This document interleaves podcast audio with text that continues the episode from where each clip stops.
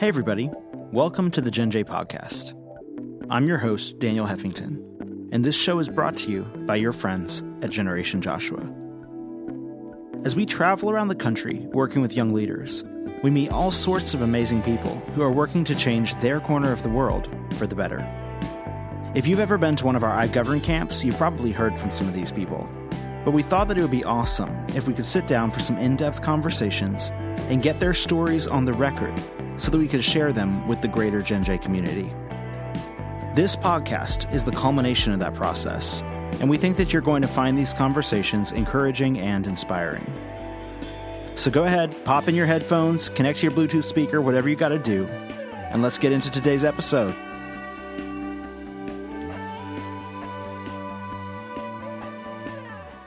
Hey, everybody, welcome to the Gen J podcast. I'm your host, Daniel Heffington, and I'm here getting ready to have a conversation with Elissa Kruse. Uh, if you've been around Gen J for a while, you've probably met Elissa, um, but for those of you who don't know her, let me just tell you a little bit about her. Elissa is a homeschool graduate who is passionate about making a difference in the world around her. She currently works full time for the Homeschool Legal Defense Association, splitting her time between serving as the assistant to the vice president of litigation and helping Generation Joshua with all of their administrative needs. Elissa loves teaching and has spent all of her adult life mentoring and training middle and high school age students to become the leaders and world shapers they are called to be. When she's not working, you will find her hanging out with friends, painting with watercolors, or enjoying a good book or movie. Those things sound awesome. And Elissa, it is so good to have you on the show today. Thanks for being here. Thanks. I'm excited to be here. This is great.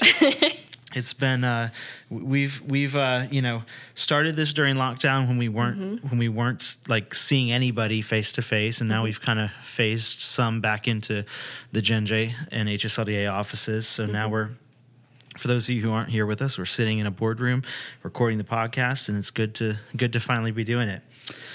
All right, so listen, we have a lot to talk about today. Um, we're going to talk about some of the things that you know were mentioned in your bio, but the first thing I like to do when I have people on the show is to kind of go back because everybody's coming in with the snapshot of where they're at yep. today but there's mm-hmm. always a backstory. So, yeah, I know true. I'm sure you have a backstory too. and the first question I want to ask is where did you grow up and what kind of place was it? Sure. Uh, so I grew up in the Richmond, Virginia area. I spent my whole life was born and raised in Richmond, Virginia up until a few cool. years ago when I moved up here to work full time for HSLDA. Um, my family homeschooled me all the way through. Um, in fact, my mom was a, a Montessori public school teacher um, back oh, before wow. she started homeschooling me, and and her experience with that decided that she was did not want to put her kids into public school and okay, felt like she okay. could do the best teaching her own kids. So oh, cool. she talked to my dad, who at the time was a little bit hesitant about this homeschooling thing, and into uh, letting her homeschool me, and yeah. well, the rest is history. wow, that's really neat. So I didn't realize that she was a Montessori teacher. Mm-hmm. Yep, that's yeah. really cool. Yeah, she Montessori and, and special ed was what she uh, majored in in college. So. Wow. So did you get like um, Montessori homeschool? Like- uh, some, yeah. She used she used some of the, the different like techniques and things, especially early on in the early development, um, like a lot wow. of touch and uh, holding, and they're they're very much like kinetic uh-huh. learning. Uh-huh. Yeah, yeah, yeah. Um, and that was I think that helped me a lot uh, early. That's really learning, cool. So, yeah. I love that. That's awesome. So, um, when you were growing up, as you know, obviously not when you're like a toddler or something, but as you were growing up, would you say that you grew up in a political family, or you know, as you got involved with Gen J and HSLDA or something like that, was that kind of something that came later in your life? I no, I definitely think my family has always been very political. Like since okay. from, uh, from very very tiny, I have very very early memories of watching election results. I don't I think it might have been um, like Clinton running for his second term. Okay, sure. Like yeah. I'm very very tiny and just remember getting to stay up very late and watching election results come uh-huh. in and uh-huh. having parents being disappointed with the results. Oh yeah, yeah. um, but actually, it's funny because my mom um, kind of blames Bill Clinton's original election for uh, me coming early because she has this memory she tells of being very very pregnant. Like she was about okay. two weeks out from her due date, okay. going and voting, and he got elected, and she was disappointed, and I was born two days later. Oh my goodness goodness. Whoa, whoa. So. Groundbreaking news on the Gen J podcast. Anybody who is like wanting to have their baby faster, go lose an election.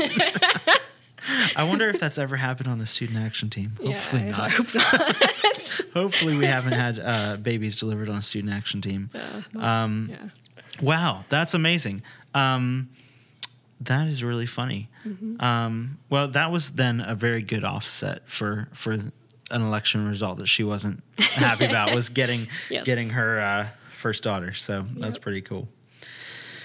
Very neat. Um, so you you know, not everybody was raised with a family where you know you were tiny and the election results were on and you know you were remembering that night. But obviously that's different than having kind of that mind or that that mm-hmm. focus yourself. Right. so i you know and i don't know if we talked about this at the beginning but you know one thing that i know you've done over the years is you've been involved on gen j student action teams. You've mm-hmm. worked in politics. You've done grassroots campaigning and lobbying and you know all mm-hmm. this kind of stuff Yeah. that, that gen j likes to do.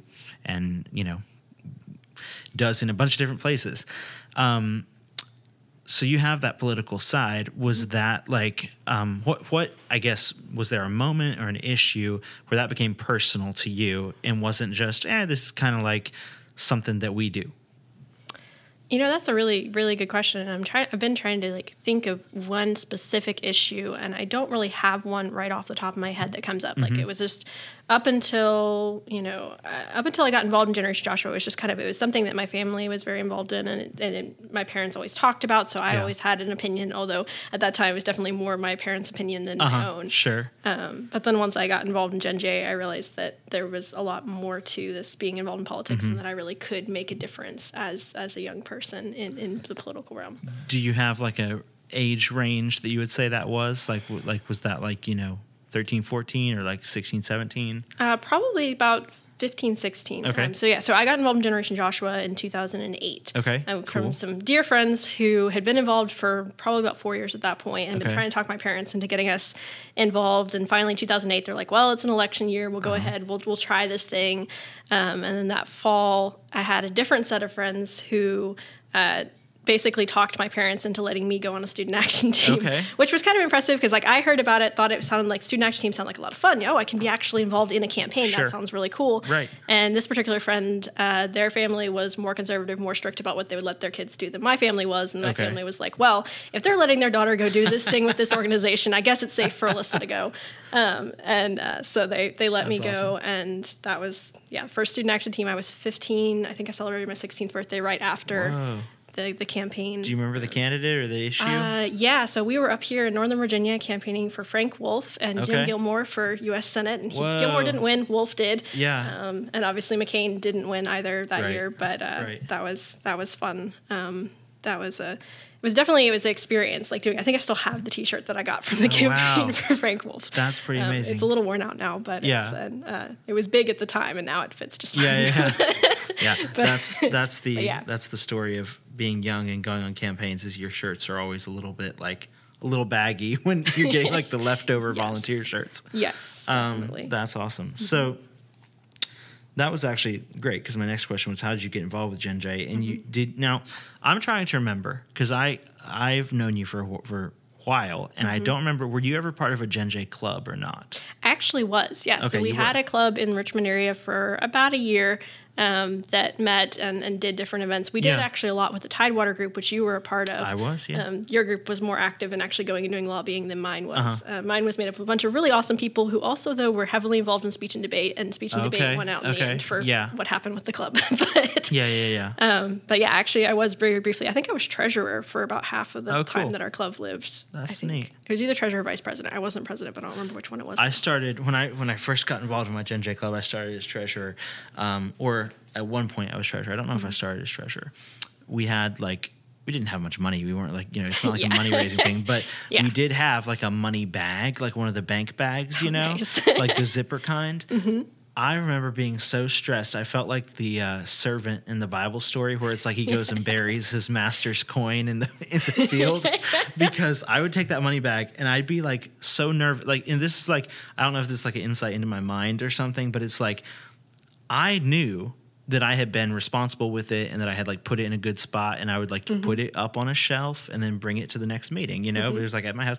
Somehow I was like worried every time that there was not going to be the same amount of money in there. And it's not like I was taking money from it or anybody was taking money from it. I was just like, just my mm-hmm. luck. They'll probably like be not the right amount of money.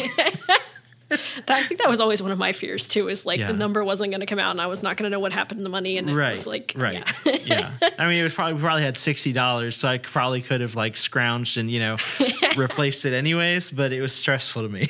yeah, that yeah, I totally understand that. um, that's so funny.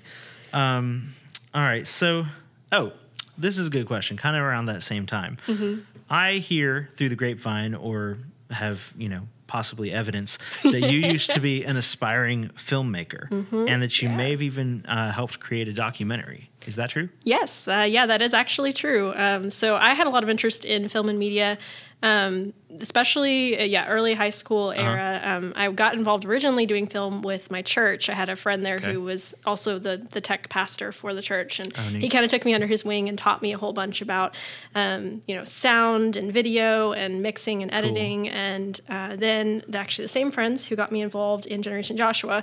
They were very passionate about um, the Parental Rights Amendment and wanting to get that added to the Constitution. Uh, so one year in 2010, at a like New Year's Day party they were doing at their house, Okay. they brought up the idea of doing a documentary to highlight why that that issue is so important. Yeah. And since I had some background in it, they asked if I was interested in participating, and of course I was like, definitely. That's awesome. that sounds like a really awesome opportunity. Um, yeah, so we we spent the summer, uh, spent the spring putting together a script, pen- spent the summer doing a whole lot of filming and. Um, doing and then I spent the fall I practically lived at their house for the fall Uh-huh. doing the editing and putting together the the pro, the, the documentary Yeah. and like looking back it's definitely very much of a kind of a student film like it's, Uh-huh. it, we we thought out of ourselves as being very professional and we kind of were for what we had but Yeah. um like by today's standards it's probably not that Sure, fancy of sure, a sure, documentary yeah. but it was a really really good experience That's really neat. so yeah I mean yeah Did um yeah, I think I remember because I was I was friends with we were all kind of uh, Elissa and I go far back, so we kind of Yeah. had we shared friend groups, all this, and um, I think I I do remember coming by that house while you guys were doing the edit, and like there were like it was just like kind of constantly this edit, and like I even came over a few afternoons, but I was just like, yeah, it's like perma 24/7 edit going on like you just kind of pop by and expect there be editing Yeah, we actually I remember we did shifts. Like there was like a Oh, late yeah. night shift and like, you know, I would I would go to bed somewhere about midnight or so and Wow. and Grace would take over and do till like five o'clock in the Wow. morning and like we- yeah, we had we had some shifts because we had a deadline that we had to have it done by Yeah. and because we had some film festivals and things we wanted to submit it to and things Mm-hmm. Yep. like that. But yeah, actually, I think that's when I met you. Really? was that New Year's Day party because you were running for president of your of your Gen J club. Ah, back in my campaign days Yeah, and I think that was the first time I met you. I didn't give a speech there did I Uh, I think you did. You and Oh. Caleb Kitchen uh, were Okay, running against each other. yes.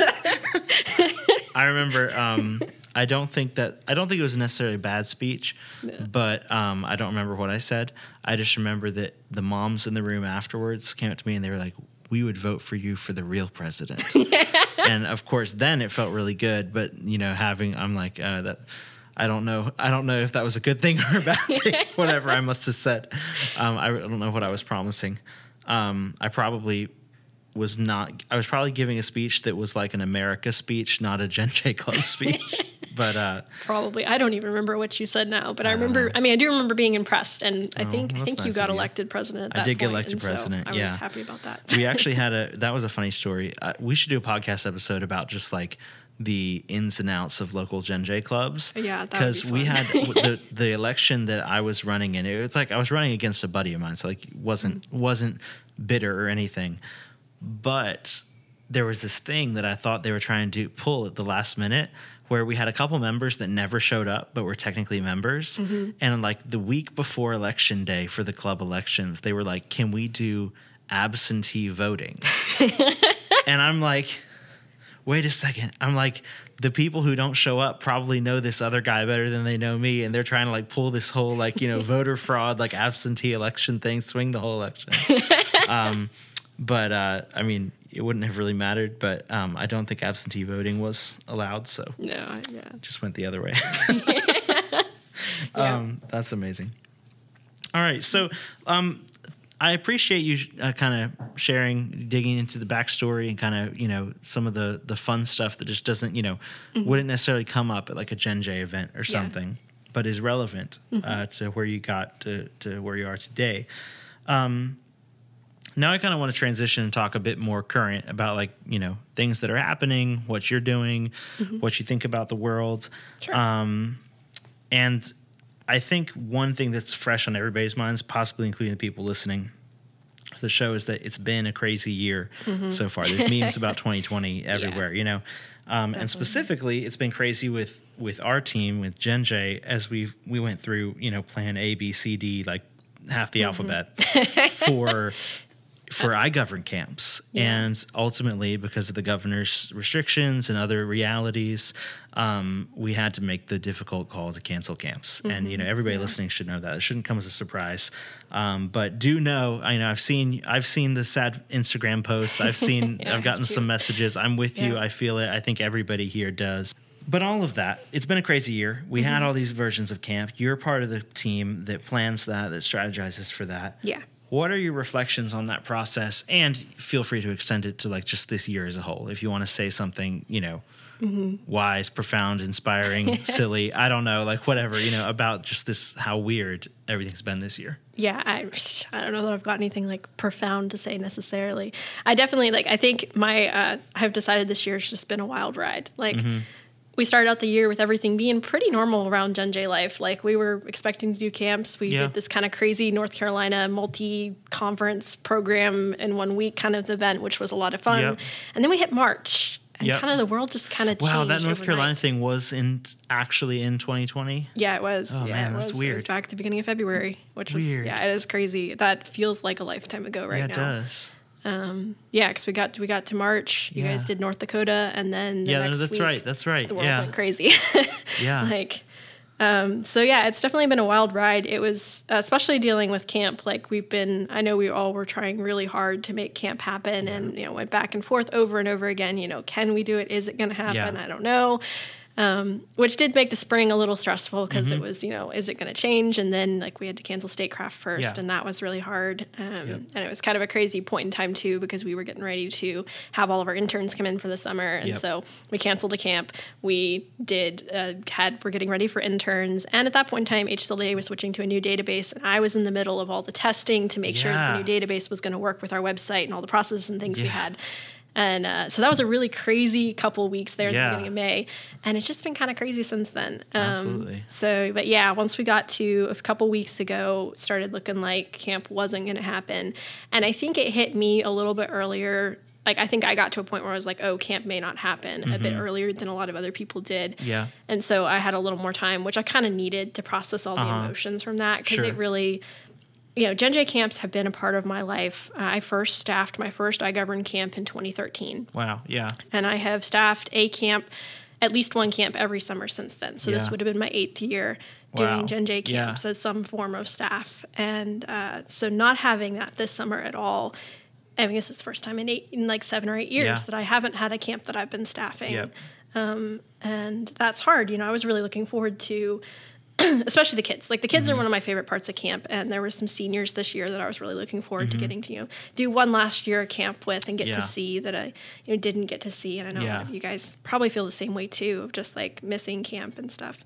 Um, if you're listening, but, seniors, we love you all. Yes, yes, and uh, you guys should sign up for the leadership corps. That's what you should do, so you can Good come point. staff our programs. so yeah, but once once the decision was made that we we needed to cancel camps because we legally couldn't have camps in either in either Colorado or Virginia. Um, yeah. You know, it was a it was really really sad. I also, I felt a, a, a, tiny bit relieved because mm-hmm. it had been so stressful and kind of just like the back and forth and having kind of having it decided, and it wasn't what I wanted it to be. Like mm-hmm. I did mm-hmm. want camp to happen very much. Um, but being able to be like, okay, so it's settled. This is not happening. Right. But we're going to be doing this really awesome conference thing instead. Yep. You know that that was a good like transition. I'm really excited about the Future America conference. I think it's going to provide some really awesome things that Gen hasn't been able to do in the past, yeah. and we wouldn't have gotten to do if Corona hadn't canceled literally everything this yeah. year. Yeah. So no, it's know, true. It's, I mean, even this podcast wouldn't have happened. Yeah. Most likely, if we if we hadn't had a lot of stuff change. So there's definitely the silver linings. And I do think, I mean, I think all of us wanted camp to happen mm-hmm. first. That was our first goal. But this conference, and for those of you who are wondering, this conference is not just going to be like an online iGovern. That's something that we knew we that's just not even something you can do. Yeah. iGovern is like the magic of iGovern is like the the interactions, the relationships, the in person fun we have. Um, but this conference, I think, is going to be equally as valuable and equally as um, impactful in just a different way. Because I mean, Mm-hmm. Yeah. what better, you know, what time have we needed more in recent years? A conference about like the foundational ideas of America, hope for the future of America. You know, what what does America mean? Like, you know, Mm-hmm. Yeah. how do we think about what's going on? Like, you know, that seems like a pretty good thing for this year. So Mm-hmm. I'm I'm too I'm excited about that too. Those those are good thoughts. Mm-hmm. Um, talking about work life, your Mm-hmm. bio says that you are the assistant to a vice president at the Homeschool Legal Defense Association. So Yep. law firm, national deal, members Yeah. all across the country. Kind of inter- does some international work too. yep. Um, what does that involve? Yeah, so I mean, I, I love my job. I love Yeah. what I get to do. Um, working with Jim Mason, who's the vice president of litigation, uh, he's also the vice president of HSLDA Action and the president of parentalrights.org. And he, Mm-hmm. Parental he rights again. Yeah, from back exactly. in the day. Like, actually full circle here. Yeah. Um, yeah, no, I, I really love uh, lo- love getting to work with him. He is a great guy. Like, um, if you ever get a chance to meet him, he's really intimidating when you first get to meet him. Like, he comes across as very serious, and and he's a lawyer. Like, he is Uh-huh. very serious, but he has this great, really dry sense of humor Mm-hmm. that once you get to know him, you get to see, and uh, it's it's it's really cool. Like, um, so yeah, but, but I get to help him in my job, um, basically, kind of just with anything that he needs help with that's administrative related that isn't necessarily legal. So he has a legal assistant who helps him with specific legal cases. So I don't have a lot of legal knowledge, though. Over the last almost three years that I have been here, I have picked up a decent amount of Sure. knowledge on you know things. And there's been a few days where I've Yeah. had to step in and be the legal assistant for the day because Yep. the legal assistant was sick or something like Yep. that. Um, but I'm usually helping him with you know things like you know just keeping an eye on emails. Um, scheduling meetings Yep. things like that you know doing research projects when he needed he had a project last week that he had me working on um, looking up some data on homeschooling and that was actually really fun i learned a whole bunch about different states and how they do homeschool data it was really Neat. interesting um, so uh, but uh, one of my favorite parts though of, of this job is actually getting to uh, help him with his travel plans so he's Okay. uh, a national speaker he'll go and speak at many different homeschool conferences and not just homeschool conferences but different um, organizations will have him come speak on different um, Sure. topics that he's very knowledgeable on and so i usually get to be the point of contact for those organizations so they contact us Yeah. we i set up all the details um, but my favorite part is arranging like the travel and parts like that because i've i've gotten to be really good thanks to Gen j at booking flights Yeah. and you know, finding good deals and Yep. uh, you know find, you know just setting up the different details and it, it's just it's fun to be able to help him with that um, and to be able to do things like that so yeah That's really neat. Very cool. You also um, you also have easy access to his fridge, which has delicious drinks in it. I don't know if you that's, partake. that that's true. I don't I don't very I very rarely go get stuff from his office, um, but it is it is an option, and I do like actually I'm kind of responsible for him having the fridge Oh, in his okay. So you put the delicious sparkling waters and stuff in So- there. sometimes sometimes I so uh, I was in I was in that office for a prayer meeting one time and was very thankful for the sparkling water. yes So, he- so I guess I should thank you as well as Jim. um, all right. So uh, let's see. So, but that's not all you do no because you're also a key part of the team at Gen J, Mm-hmm. and so um, you can. I'd love to for you to kind of talk through some of what your role at Gen J looks like. Mm-hmm. Also, possibly share any insight or or whatever you have on what it's like to be actively involved, key roles in two teams that are both doing not Mm-hmm. like not like. Uh, you know they're very they're very compatible missions but Mm-hmm. like they're doing like hslda and genj are doing like different things that are always big goals we don't really do small goals around here so like Mm-hmm. no. what is that like You know, it's it's challenging. I'll be Yeah. honest. Like I I love being able to work both for Jim and for Gen J and Yeah. get to do what I do, but it is a challenging um, balancing act that I have to maintain. Um, I really appreciate that both Gen J and Jim trust me to make decision on you know how best to balance Yep. it. Um, so far, Gen J and Jim have managed to not have gigantic projects at, at simultaneously. There's usually a couple of minutes apart.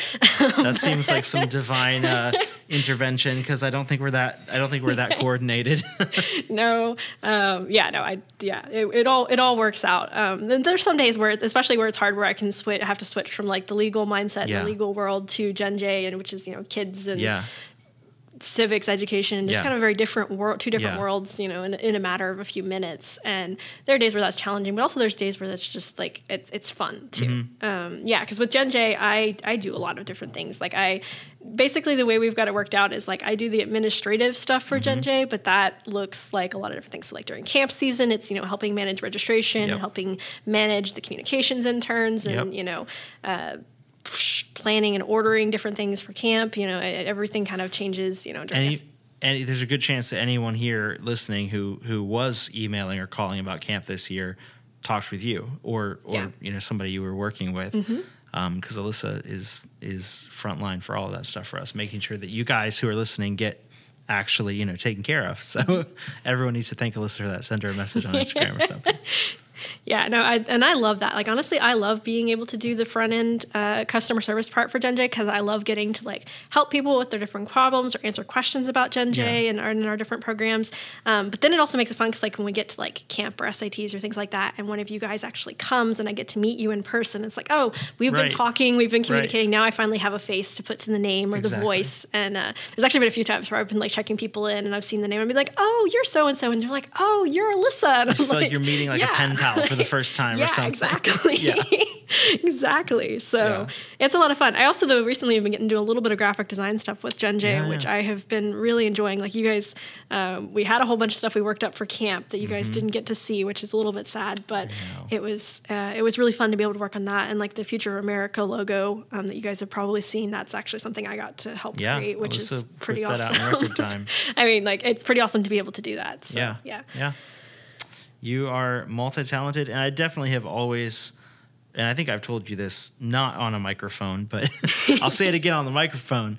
I've always admired how you how you do that, like how you, you just kind of seamlessly blend in between two worlds. You are very talented at it. So if you ever, I think that's really good experience for for actually multiple like areas or fields because there's some mm-hmm. jobs where it's like you work for the same person but you still need that skill set i'm thinking like i know that west wing isn't completely real life but my friends who've worked in the white house you know can, can Yeah. testify like to you know how there's there's a little bit of truth to it and it kind of reminds me of like west wing where it's like you're like walking down like you're in this zone you're in this meeting you're in this subject and then like you have to walk into this next room and be like you know literally a different subject it's like we're going from like you know maps to national security like you know it's like so i don't know Yeah. that's I, I kind of get that kind of a vibe from it, which is pretty impressive. Yeah.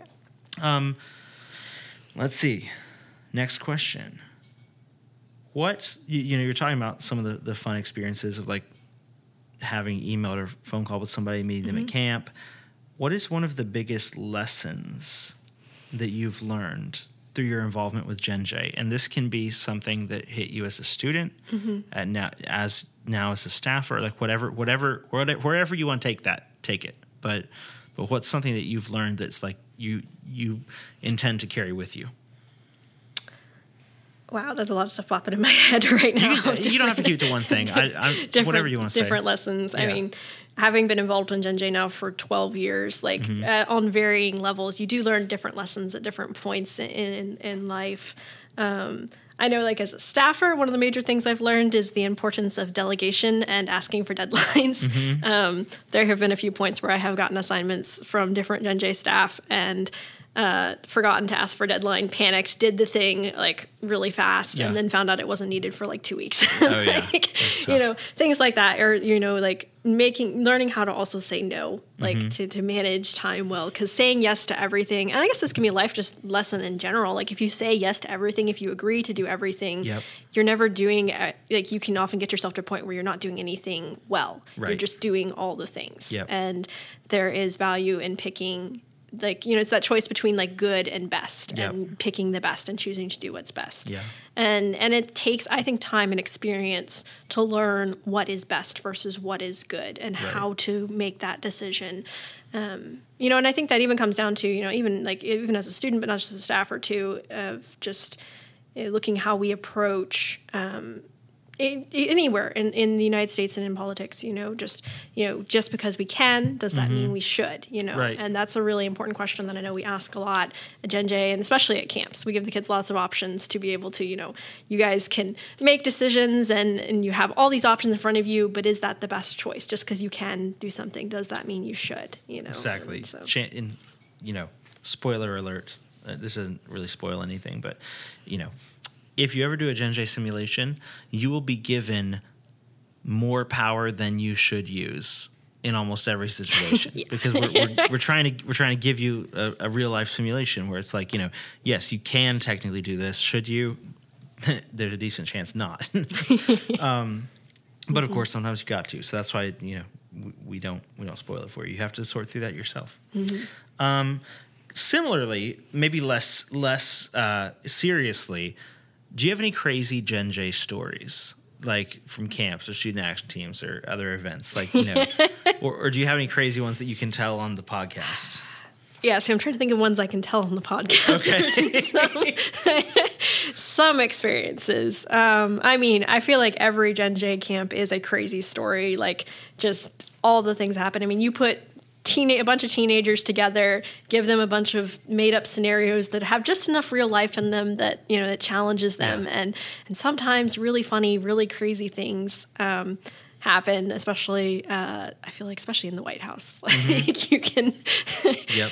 I've come into the White House a few times, like during camp, and I've been like, what did I just walk into? Like they're yeah. talking about like I don't know. I mean, like, what was it last year at West? No, it was a couple years at West where they had like the Uno reverse card that they wanted to use to reverse the water for the oh, dams because right. we had the story oh was oh like goodness. there was like this dam that had failed in Washington State, and they were trying to figure out, you know, what happened if it was yeah. an accident or not, and there was a lot of water heading towards really populated areas. Yep. And at one point, the White House decided that if they made a giant Uno reverse card or they threw it at it, maybe it would reverse the water. Oh, and like goodness. we're like, what what is what is happening right Can you now? say the White House was the president involved in that, or was yeah, that just like random advisors? I don't know. I think the president was kind of oh involved. Like this was his random advisors throwing things at him. Dear president. And I just like walked in the White House at, at the at the camp, and I was like, what what is at happening? Either the right wrong now? or the very right time. yes. Um, That's amazing. yeah. No, there's there's so many. I feel like there could be so many fun stories told from camps. Yeah. And, that's I'm getting inspired with different podcast episode ideas right now because mm-hmm. I feel like there should be like a roundtable like crazy SAT stories or like crazy things you saw on the road or at a door or you know, something like that. That would be pretty interesting. Yeah, I feel like um, even like because I helped run DoD for several years at yeah. Statecraft. Okay, and right. Like just some of the things, some of the order forms that we got uh-huh. and the storylines that happened in DoD. Like yep. there, there could be some really great stories. Oh yeah, some of those orders should should should uh, never be published unless it's under a pseudonym, or that poor kid's life is going to be like they're never going to get a job in the real DoD. Again, can versus should. right, right, exactly. Yeah. Yeah. I guess that is good, uh, another good thing though about mm-hmm. campus. It's, it's a simulation. It gives you the freedom to make mistakes. Mm-hmm. It's in some ways it's a game. It's more than a game, but it's it the the consequences mm-hmm. are kind of more like a game where it's not actually lives aren't actually at stake mm-hmm. when you're trying out your slightly harebrained theories. Um, that's awesome. Uh, one other thing, and I asked this.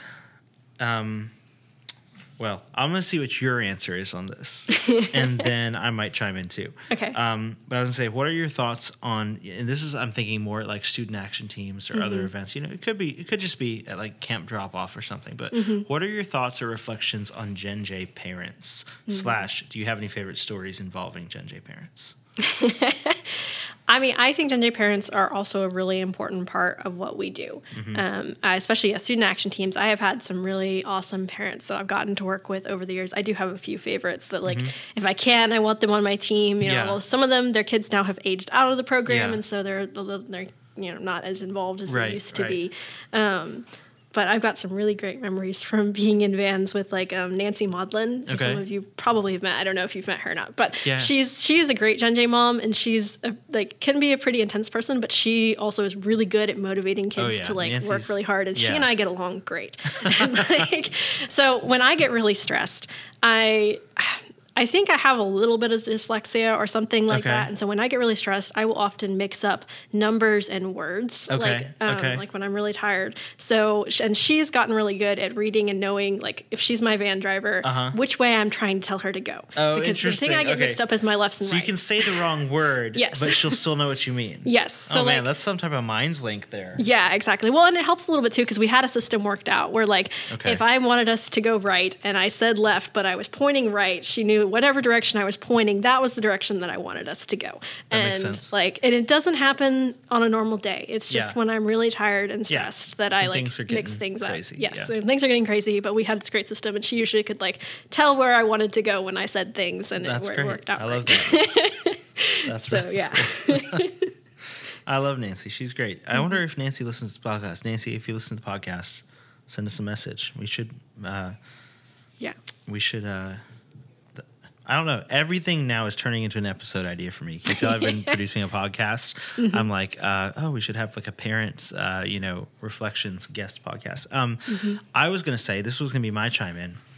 You uh, are related to one of to one of the most popular Gen J parents, which is your dad, Mark, Mm-hmm. because he uh, is always just seems like no matter what like student action team or something he goes on like our Mm-hmm. leaders come back the students come back they're like that dad was so great like we want him again on our student action team so Mm-hmm. i think at one point we even got him to like write the manual or like the letter or something of introduction to like to like parents on student action teams so yeah gen j parents are are rock stars and we couldn't do it without them um Yeah. That's awesome They're they're really important to making not only student action teams happen, but also our clubs and even getting the Yeah. kids to camp. Like Yeah. they're they're all Well, and huge part of ultimately, like what we, you know, we know at Gen J, as much as it, you know, as much as we want to be able to offer students and stuff, we're like a fraction of their lives, and their parents Mm-hmm. are there, like mentoring them, training them, you know, whatever it is, like their whole life. So it's like, you know, Mm-hmm. Yeah. Where would we be without parents? None of us would be here. Um, man, okay. Let's get uh, let's dive a little deep, um, and this is going to be a really easy question. No, it's not actually. Um, what do you think is the biggest issue that young people are facing these days? Again, if you don't want to keep it to one issue, I'm not going to make you. This is our podcast. You know, I I I've been trying to think about the best answer for this this Okay. question because I feel like there's a lot of issues right now in our country and in our world that that Yeah. young people are facing. Um, I think I don't know. I feel like the biggest issue potentially could be just like who to trust. Okay. like you know we have so much information and so many things that are available to us that Mm-hmm. we're bombarded with and we're always told you know this is the right thing or this is the right thing Yeah. and we're expecting i mean kids who haven't had much time or chance or experience to know and understand and you know they've talked about millennials and gen z are very um, they're very cause driven. They're very passionate, and Mm-hmm. Yeah. so you know, there's a lot of emotion, and we do things based off of you know how we feel about things. Right. But there's so much that this world is putting into us and distracting, and not even just not distracting, but just like there's so much information and things being thrown at us Right. that figuring out you know what is truth, what is Yeah. you know the world is not black and white, and it can't be. Like Right. we live, you know, we have to you know look at each issue and each situation individually and being able to think through things and that's just that's really challenging you Mm-hmm. Know and and especially when you aren't sure who to trust to get information from or things Right. like that you know being Right. discerning it's it's it's hard you know Yeah. so Yeah, that's. I think that's that's super valid. Um, do you have any? Uh, has that been has that been true in your own life? And do you have any like tips for anybody who's like, yes, that's me. That's my situation right now. Yeah, you know, I, I do think that that has been an issue just even in my own life, even in like the last few months. Like there's been between the coronavirus and Yeah. cultural issues that have come up Yeah. and different things, there is so much just being thrown at us that it's very, it can feel very overwhelming, honestly. And there's been a few points where I felt very overwhelmed just looking at the world around me. Um, I think for me, and I haven't, I don't necessarily know like the best way to find, you know, all the answers, Right. but for me having being a christian and Yeah. having a biblical base for my morals for what i'm looking for like Yeah. having a, a base for truth that's Mm-hmm. really really important and then having people that i can trust who i can go talk to who are themselves looking and you know trying to discern what is Yeah. what is true or what is the thing that we need to be passionate or caring about. Yep. You know, and be able to have discussions and conversations. That has really helped me. Like I know most of the Gen J staff, if you guys don't know us super well, we're all actually a pretty tight team. Mm-hmm. And so I know when I'm struggling with stuff, I can go talk to different people on the team Yep. and get, you know, kind of their perspective on things. And it's kind of amazing because within the Gen J team, we have a lot of different opinions about True, some true. things. Yeah, we're Like, not we- we're not homogenous when it comes to opinions. No, we're like there. There are some areas where we're very united, but I mean, just like you guys are too. Like you're, we're each individual people. We Yeah. have different um, backgrounds. I mean, our own backgrounds are very different in our group and in this group, and that gives us kind of different perspectives on life and what's happening. And so, having those people that we can, you can go to, that you can trust and have Yeah. a good relationship to talk with, and not everyone who's like, you know. Your own age or things like that, but having a range of experience and age and life Yep. and things like that really do help you be able to discern better, you know, what is truth. I definitely agree with that. And you've got, I think that you know, people have said this a lot, but just just the fact of like, even if you don't know your final thoughts on a subject, just mm-hmm. just like being willing to like chat with someone and kind of let them express their thoughts and questions, and you do the same mm-hmm. in a way that's like respectful and gracious and all that can really go far, mm-hmm. and even just helping you feel better about the process uh, like, like you know not not just be wrestling like, with like turmoil but be like okay i'm learning. I know a little more today than i did yesterday. We're a little closer to figuring out what i feel what i think about this you know what, what truth is you know? Um, and uh, yeah that's that's important.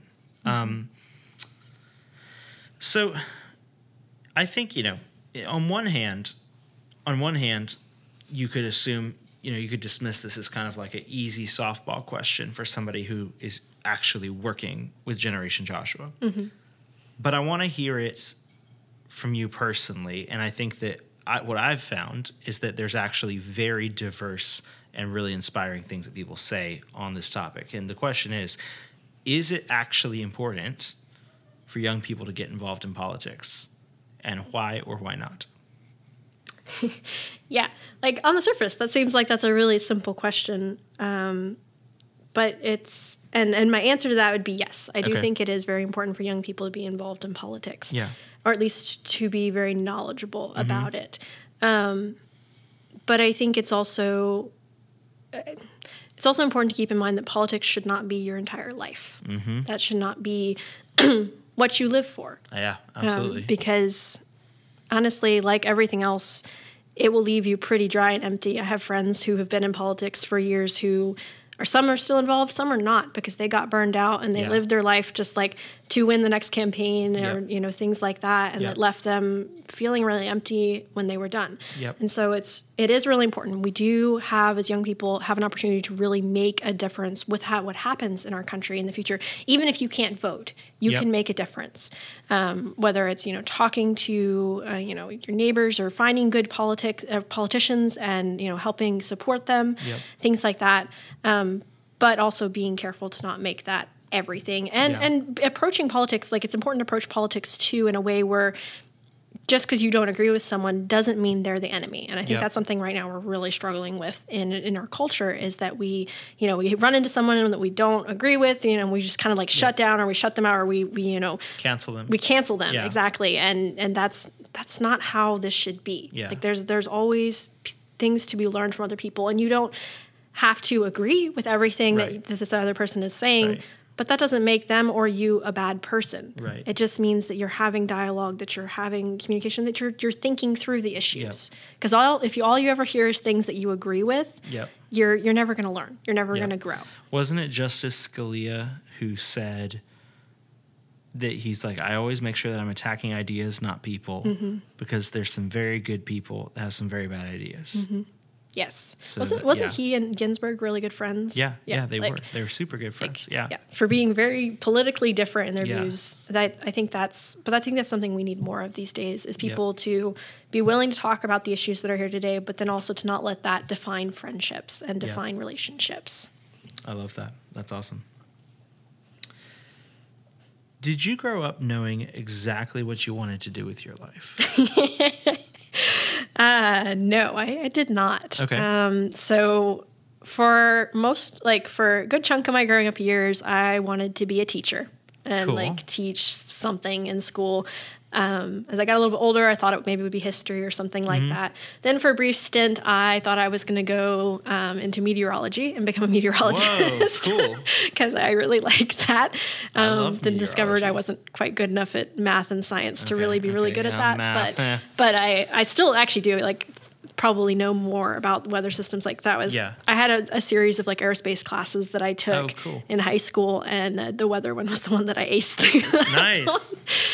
which that, that that interest actually comes from my grandfather. He was a meteorologist in the Navy, and Oh, cool. um, we still talk about the weather sometimes when Aw. I talk to him, and uh, he has an interest in that, and so it's always That's something really kind of I just had.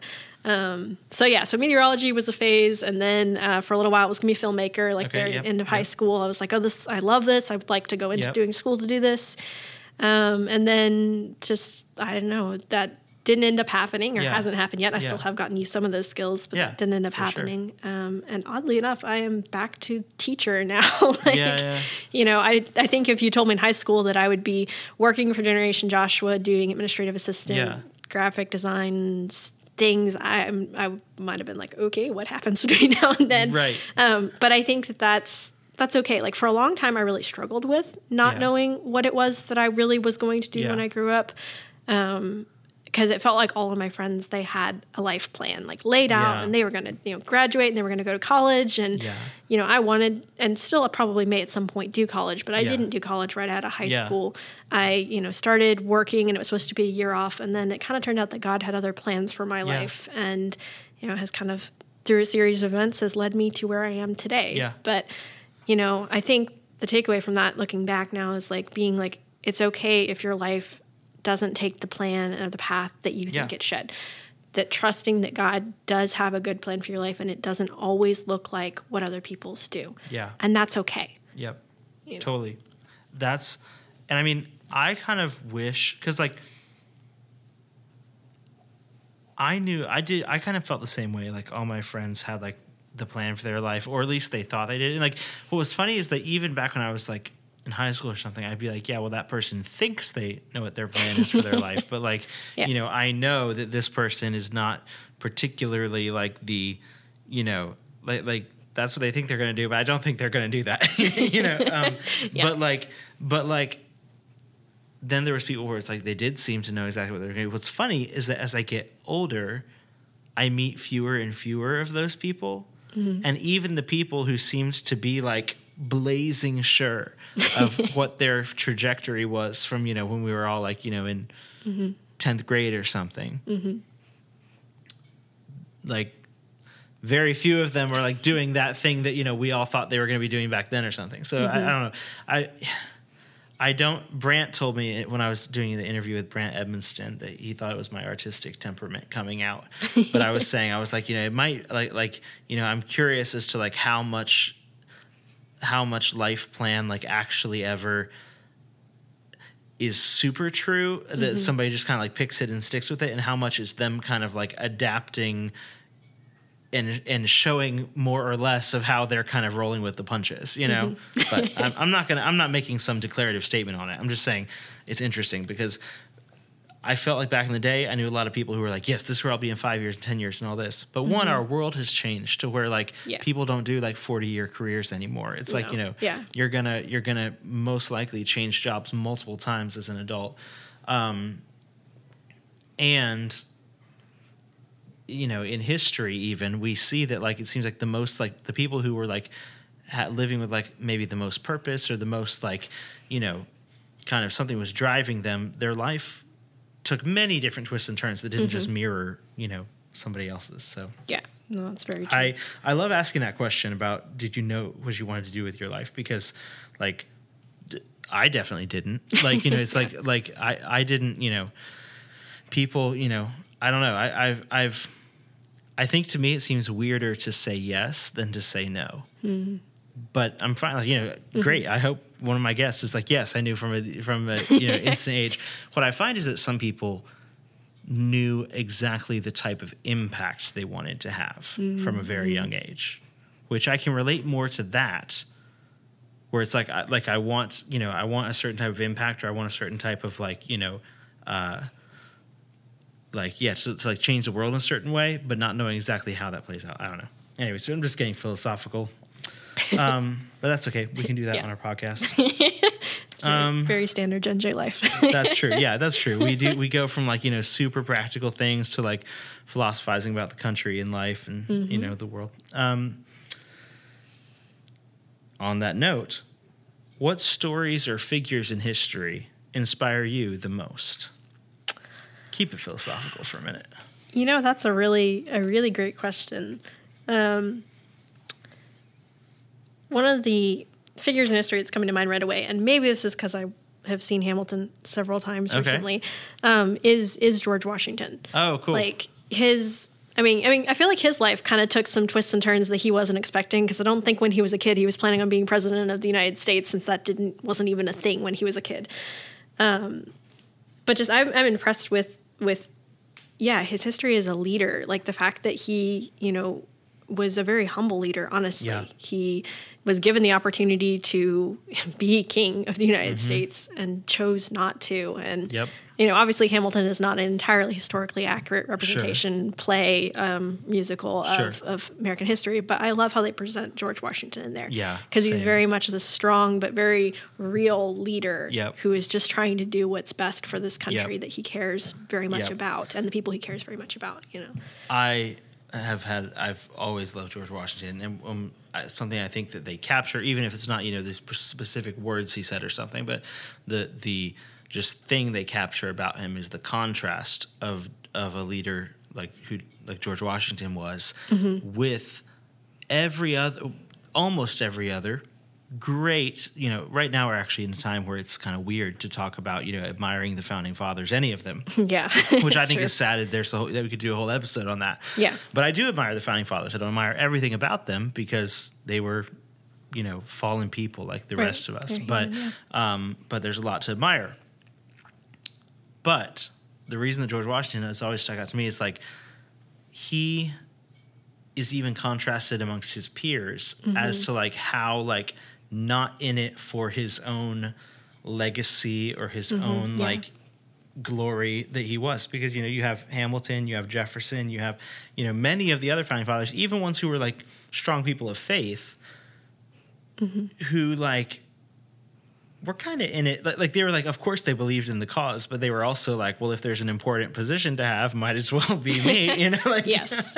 you know Yeah. that kind of human uh, selfish ambition was also present for sure Mm-hmm. but you is you know i've actually there's a biography i want to read about george washington that i haven't gotten to read yet but i haven't heard of many many or any stories where that seemed to be a particularly driving force in his life so Mm-hmm. Yeah.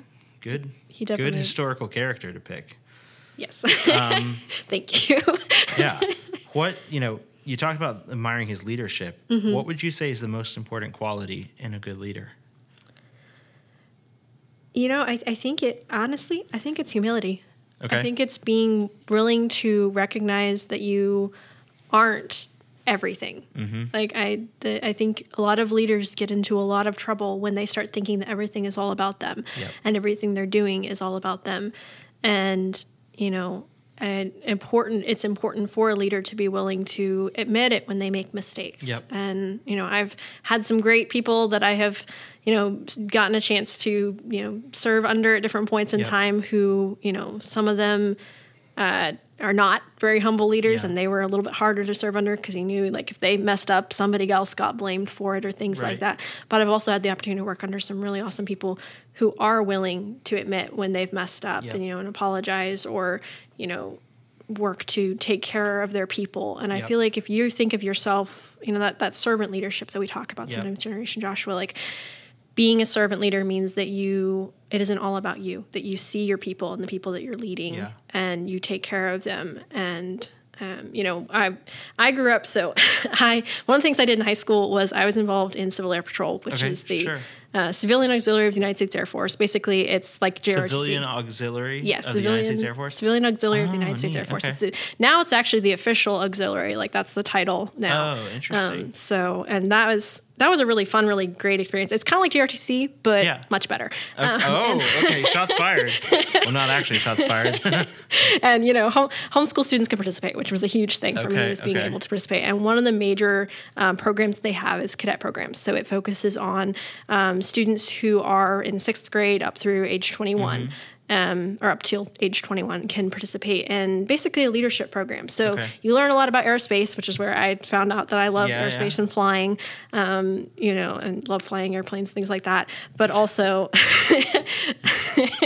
we'll come back to that in a minute. Keep talking. but also one of the big areas that they teach a lot on is leadership Okay. and the importance of leadership and what it means to be a good leader. Okay. And I had some really great people um, who led the different programs that I was a part of Mm-hmm. as a student, uh, as a cadet.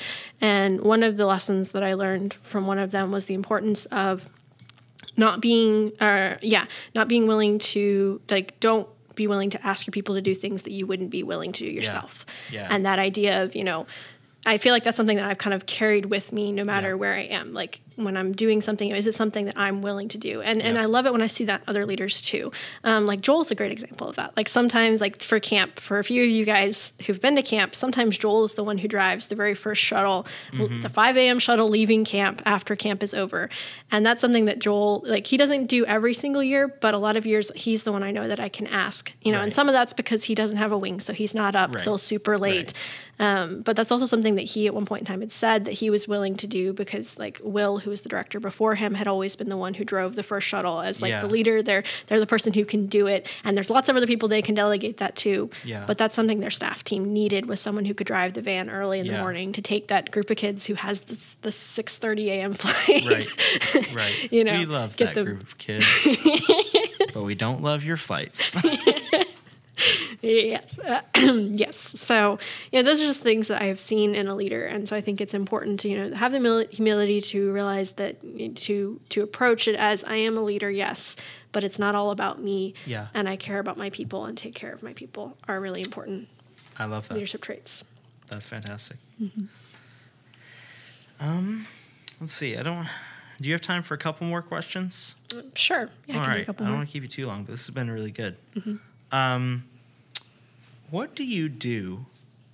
You know, we've talked about a lot of serious stuff this podcast. We've Mm-hmm. talked about like a lot. What do you do for fun?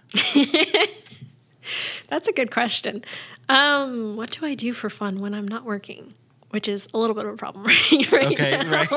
Like, Good honesty. I- that's good. That's I'm, great. I'm still working on the work life balance, it's, which is hard because when you work for some organization or something that you love, it's really easy to put a lot of time and effort into that. Um, but it is also really important to have like fun things that you do outside of work and Yep. that aren't work related. Um, so yeah, I mean, I really enjoy like spending time with friends, going Mm-hmm. on adventures, whether it's actually like you know going on a road trip or just you know going to DC and seeing the Mm-hmm. monuments or things like that. I mean, obviously that's been a little bit harder the last few months Yeah. with not being able to, uh, you know, with, with coronavirus lockdown Yeah. things like that. Um, one of the fun things we get to do, I get to do during the week, is um, Joel does a Star Trek night at his house for a group of us, and so we get together like on Monday nights and we Yep. watch. We originally were watching through the Next Generation. uh, No, we were watching through Discovery. So Star Trek Discovery was what started this whole thing. Yeah. And then we've kind of kept it with watching different series. I think right now we're working our way through the original series again because Neat. we just, you know, it's it's fun and Yeah. Mm-hmm. it's like it's a fun thing. And I really love sci-fi. Um, I really love good shows that you know any TV show or movie or even book that make me think. Mm-hmm. Like I mean, I would read and we'll watch you know fluffy things at different points in time because I need you know need that mental break. But I especially enjoy things that like take you know challenges of today like that's good sci-fi should be allegorical it should be looking Sure. at what is happening in the world putting it in a different light and then making you stop and think Right, about it and right. so yeah good stories movies i mean maybe that's the filmmaker side of me coming out Yeah, too yeah. is wanting to see to to see good uh tell a good story Well, that was like actually a question that I had, which was Mm-hmm. what which ones of those have impacted you recently? A, a story, a book, a movie, something like that. Obviously, Star Trek. You're just talking about that. Yeah. So, so Star Trek kind is, of a classic. Star Trek is, is definitely a classic. I kind of feel like, well, that's not entirely true, but I was going to say it's kind of an unwritten rule that you have to be a fan of Star Trek to be a Gen J staffer.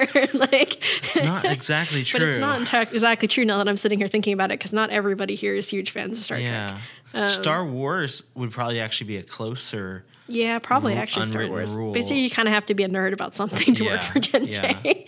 um, but let's see, movies or stories that have impacted me recently. Um, so actually, on Sunday, I was over at Jeremiah's house because my brother Josiah, who's interning with Gen J right now, also lives there currently. Mm-hmm. Okay, yep. Um, and we were watching this new movie by Tom Hanks, um, co- or that Tom Hanks stars in, called Yep. Greyhound Oh yeah. and it's it's actually really really good. Like I didn't know very much about it coming into it, but it's it follows um, this the ship called Greyhound. It's a Okay. destroyer in World War II that's Okay. escorting a. Uh, Basically, a, one of the, the, the like groups that are crossing Yeah. the ocean with all of the supplies This and things that- like that.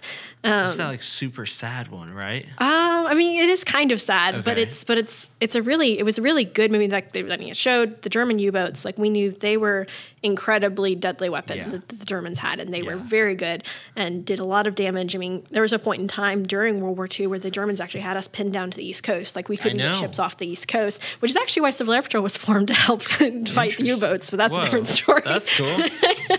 So, um, but with, with this movie, I loved the fact like Tom Hanks's character is this um, is is the captain of the ship, Okay. and he I So don't It's not. Ca- it's not just like Captain Phillips in World War II, though. uh, I don't think so. No, Okay. no, no, no. um, but he's like it, it, takes a really interesting look at just like his struggle as a leader, which is something that I really love. I love finding stories. Like one of my favorite movies is Master and Commander. Oh, yeah, classic. because I love like I mean it's a very classic film, but it's Uh-huh. also the leadership lessons and stories that Mm-hmm. take place in there are, are really strong. And in this one, you see that a lot too. Like Phillips, uh, not Phillips, um, Tom Hanks's character, whose name I can't remember right off the top of my head, um, is he's a Christian, Yeah. uh, and that's shown very clearly in this film, which is unusual because it, it's you know I wasn't sure exactly how they were going to present that, but Sure. you see that affect how he approaches leadership and the decisions that he makes as he tries to protect this little this little crew crossing the Atlantic with I- their is ships. Is the character's name Commander Ernest Krause? uh, I'm not sure. That doesn't sound right, but I'm not sure. Does sure. it sound right? Okay. Well. I don't know. Um, anyway, but it yeah, that's really, Tom Hanks's really, character's oh, name. it? Okay, yeah, is yeah, it? Okay. Commander Er- Ernest Krause. Yeah. Yeah, I, I may have missed the first few minutes of the movie. I got there a little bit late, so I may have missed his name. But Krause, okay, cool. Um, it's kind of like Kruse. That's one of the variations I've kind of heard close, Kruse mispronounced. yeah. as. um, but yeah, but it was a really like it is definitely a very like it, it's a serious film. Um, they obviously the the U boats are very good at their Yeah. job and they're trying to to stop them. Yeah. Um, but watching him work through the leadership decisions that he has to make and take care of his Yeah. crew and prioritize his crew, it was a really powerful story. That's So, really neat. Yeah. I want to watch it. Yeah, highly recommend. I think it's on Apple TV. It was supposed to be released Oh. live to theaters, but because right. of Corona, yes, it didn't. That's, so yeah, yeah. Because I was yeah. following it back when it was promoting like for like a theater date, Mm-hmm. and then I lost track of it because it stopped happening. Theaters are gone. Um, Corona again. I want to go back to movie theater again soon. yeah, me too. Um, well, I think this has been amazing. I just want to ask you two final questions, which is one, what is next for you and or Gen J? How can people learn more about whatever that is? Okay. Um, well, I mean, the, the conference coming up is a huge thing for Gen J. This is something new that we've never done. Yep. Um, and it- I think it's going to be great. You know, for me, I'm I'm not sure what's next. Like right now, I really love what I get to do with Gen Yeah. J, and um, actually kind of maybe hoping to do a little more teaching in the future because I do enjoy that. Neat. Um, but I'm not sure. You know, it's kind of one of those things where you spend a lot of time in life just kind of you know seeking God and following. Yeah. You know, what is what is His plan and. You know, I think one of the things I'm working on right now is just being content with where he's placed me and not worrying too much or focusing too much on what the future Mm-hmm. Sure. holds. Yeah. Um, because I can sometimes like you know some people they just like don't care and they're like oh what happens will happen and and I am not one of those people. I'm Uh-huh. a very much a pretty organized, very much planner type Mm-hmm. person Yeah. Which there's only i mean i guess that's i was going to say there's, there's only a couple of us at gen j but that's not entirely true but like the very detailed people tend to be like brant glenn and i like we tend to be the Uh-huh. ones who like focus really deeply on details Right. and things like that and uh, sometimes too much and so like being able to be the big picture people Mm-hmm. Sure. that's Yeah, yeah. like there are several other people on the team who are really good at big picture stuff Yep. so but for me like thinking about like life and future like trying to like you know just kind of trust that god is in control Yep. you know corona obviously this year it has not turned out at all like what I thought it was going Yeah. to be. It's been quite a kind of a really, really challenging, really hard year. Yeah. Um, But also, you know, God is still faithful. He is still faithful. I've seen him, you know, working and doing good things even in the midst of this. You Yeah. know, uh, we've got a really fun group of interns here right now for Yep. at least a little bit longer, and it's been really fun to have them here. Even though it's been, you know, like really sad because we spent a lot of time getting ready for camp, and now camp's not happening. But to watch them all grow and learn, like that's that's I mean that's one of my favorite parts of Gen J is getting to watch like several of our interns we have this year were campers or kids on student action Definitely, teams in the past, and now Yeah. they're in leadership positions, and it's Yep. just it's a really cool, really cool thing to see. Yeah, so that's been really special. Any final thoughts as we close? Anything you'd like to say to the kids listening or the parents listening or or just anything on your mind?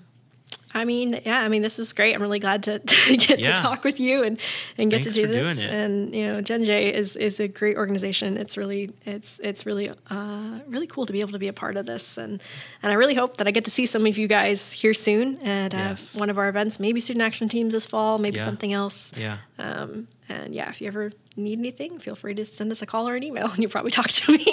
Love it. and sign up for the Future point. of America conference. yes, and sign up for the conference. All right. Well, Elissa, thanks for being here. Yeah. Talk to you soon. yeah, sounds good. All right. Bye. Hey, friends, if you enjoyed today's episode of the Gen J podcast, go ahead and subscribe to the show on your favorite podcast platform. We're on Spotify, Apple Podcasts, most of the other major podcast sites and apps. Uh, if you really liked the show, go ahead and leave us a five star rating and a review, uh, hopefully, a good review to help other people find it.